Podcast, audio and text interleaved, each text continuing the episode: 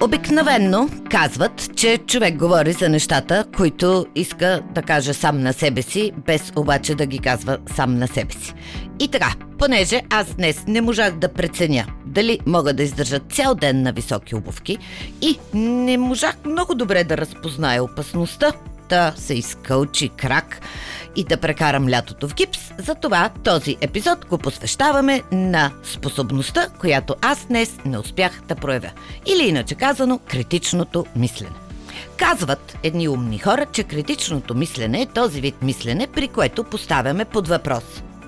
Анализираме, интерпретираме, оценяваме и правим преценка за това, което четем, чуваме, виждаме, казваме, пишем или правим. И както повечето неща, които ни карат да мислим, терминът идва от гръцката дума критикус, която означава способен да преценява или разпознава. Или думата критикус означава това, което аз много искам да бъда, но днес не съм.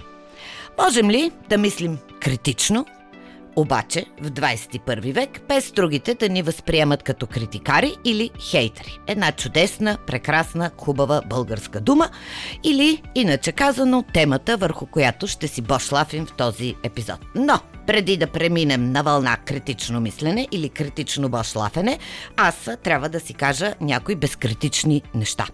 Аз все още с критика и без критика съм си Десислава Пушнакова и това е един подкаст за мисли, смисли и смисъл. Надявам се критични мисли, критично мислене и критичен смисъл.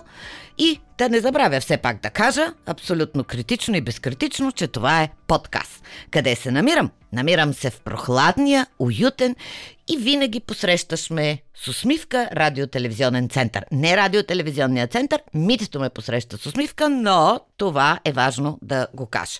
И така, прекрасната Ева от сутринта пита имаме ли епизод за днес, защото отговорността епизода да достигне до вас е на Ева и тя най-скоро ще получи този епизод. А вие, вие сте най- критично мислещите слушатели на подкасти, които аз абсолютно безкритично обожавам, обичам и се радвам, че съм с вас. И така, критичното мислене, както вече казах, много обичам да казвам както вече казах, е способността ни да мислим ясно и рационално. Когато разбираме логическата връзка между две неща, две идеи, два факта.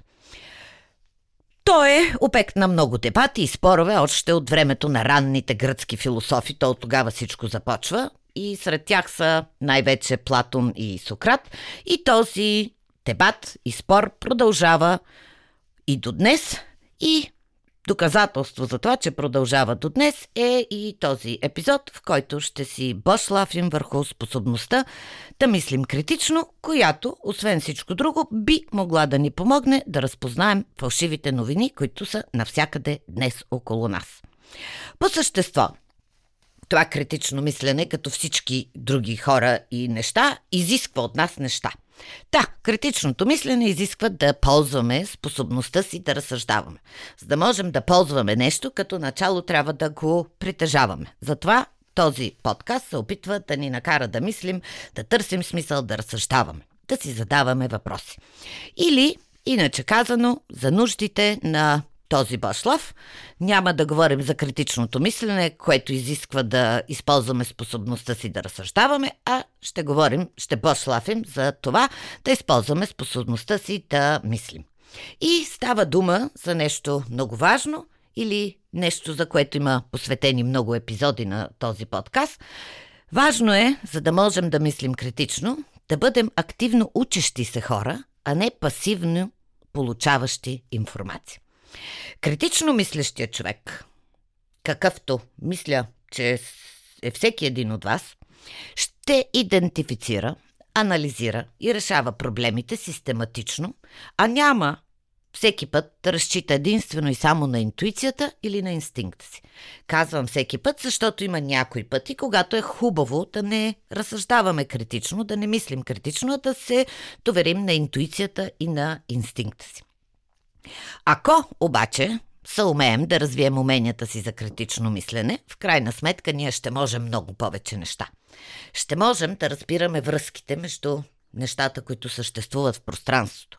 Ще можем да разбираме връзките между идеите. Ще можем да определяме колко важни и уместни са дадени аргументи или определени идеи.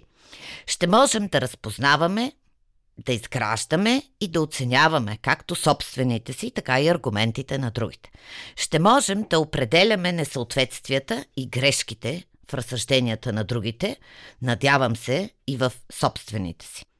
Ще можем да подхождаме към проблемите последователно и систематично и разбира се, ще можем да размишляваме върху обосновката на собствените си предположения, вярвания и ценности. Критичното мислене е един от възможните начини на мислене, но той се проявява за конкретни неща и в конкретен момент. Или иначе казано, критичното мислене, което използваме сега, няма как да го прехвърлим автоматично за друг проблем, за друга ситуация и към друга идея. Или иначе казано, няма връзка с натрупването на факти и знания или нещо, което можем да научим веднъж и след това, без да полагаме никакво усилие, да го използваме за винаги, както правим с таблицата за умножение, например, която учим в училище и след това използваме, за да сметнем някакви лихви или други неща, които а, са ни важни.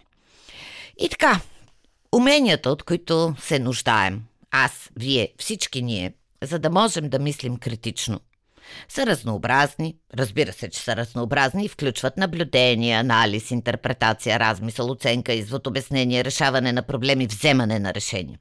Но по-конкретно е важно да се фокусираме върху няколко неща. Да се научим да мислим за дадена тема по обективен и критичен начин. Или да си представим, че и други хора разсъждават по тази тема и виждат различни неща. Да можем да виждаме различни аргументи и да можем да преценяваме каква е връзката им с проблема, който оценяваме или върху който мислим, кои от тях са важни, кои можем да подминем. Да можем да оценяваме собствената си гледна точка, да знаем колко валидна е тя и доколко отговаря на реалността. Другото нещо, което е много трудно, но е важно и е неотменна част от критичното мислене, е да признаваме всички слабости и отрицателни моменти, които има в доказателствата, които вадим, в нашите аргументи и в нас самите. Да забелязваме, да можем да предвиждаме или да предчувстваме, да усещаме, да анализираме, да прогнозираме последиците от дадено поведение или от нещо, което казваме. И не на последно място, след като всичко това сме го направили, да можем да представим една структурирана аргументация в подкрепа на това, в което вярваме. Сега, добре е да си дадем сметка, че никой от нас, колкото и да сме страхотни и съвършенни, не мисли критично всяка една минута от своя живот. И слава Богу. Понякога мислим по почти всякакъв начин, но не и критично. Например, когато самоконтрола ни е засегнат от гняв, скръп, радост, щастие, или когато се чувстваме съкрушени или богоизбрани. От друга страна, добрата новина е, че тъй като способността ни за критично мислене варира в зависимост от настоящия начин на мислене, през повечето време можем да се научим да подобряваме способността си за критично мислене, като развиваме определени рутинни дейности и ги прилагаме към всички проблеми, които срещаме по пътя си. А ако някой от вас си е мислил, че ще има път без проблеми, объркал се, да помисли критично, да се върне и да разбере, че проблемите са част от пътя. И така, като всяко нещо в живота и критичното мислене изисква постоянство, упорство и практика. И понеже много ви обичам, това го казвам за първи път в средата на епизода, може би мисля, че вече за втори път го казах, ще споделя няколко практически съвета, които можем да използваме вие и аз и всеки един човек, или поне които аз се опитвам да използвам понякога, пак казвам, не винаги, защото и аз съм човек. Можем да мислим за нещо, което някой е казал – и понеже упражненията а, са най-добри, когато има конкретен пример, аз няма да назовавам имена, вие ще се сетите за съседката, за която говоря, но да помислим за нещо, което някой е казал наскоро. Например, онова свирепо изказване на една дама. След като си го припомним, хубаво е сами на себе си да си зададем някои въпроси. Кой го казва? Някой, когато познаваме, някой, който е на власт или има власт. Има ли значение кой го казва? След това е хубаво да се запитаме какво казва. Дава ли факти или изказва мнение? Предоставя ли всички факти? Защото избирателното представяне на фактите си е чиста манипулация. Изпуска ли нещо и то нарочно? Къде го казва? Публично или в разговор с друг човек? Другите хора, засегнати от това изказване, имаха ли възможност да изразят своето мнение? Кога го казва?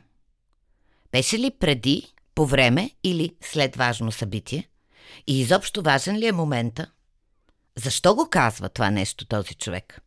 Обясни ли мотивите за своето мнение? Опита ли се да накара някой да изглежда добре или зле?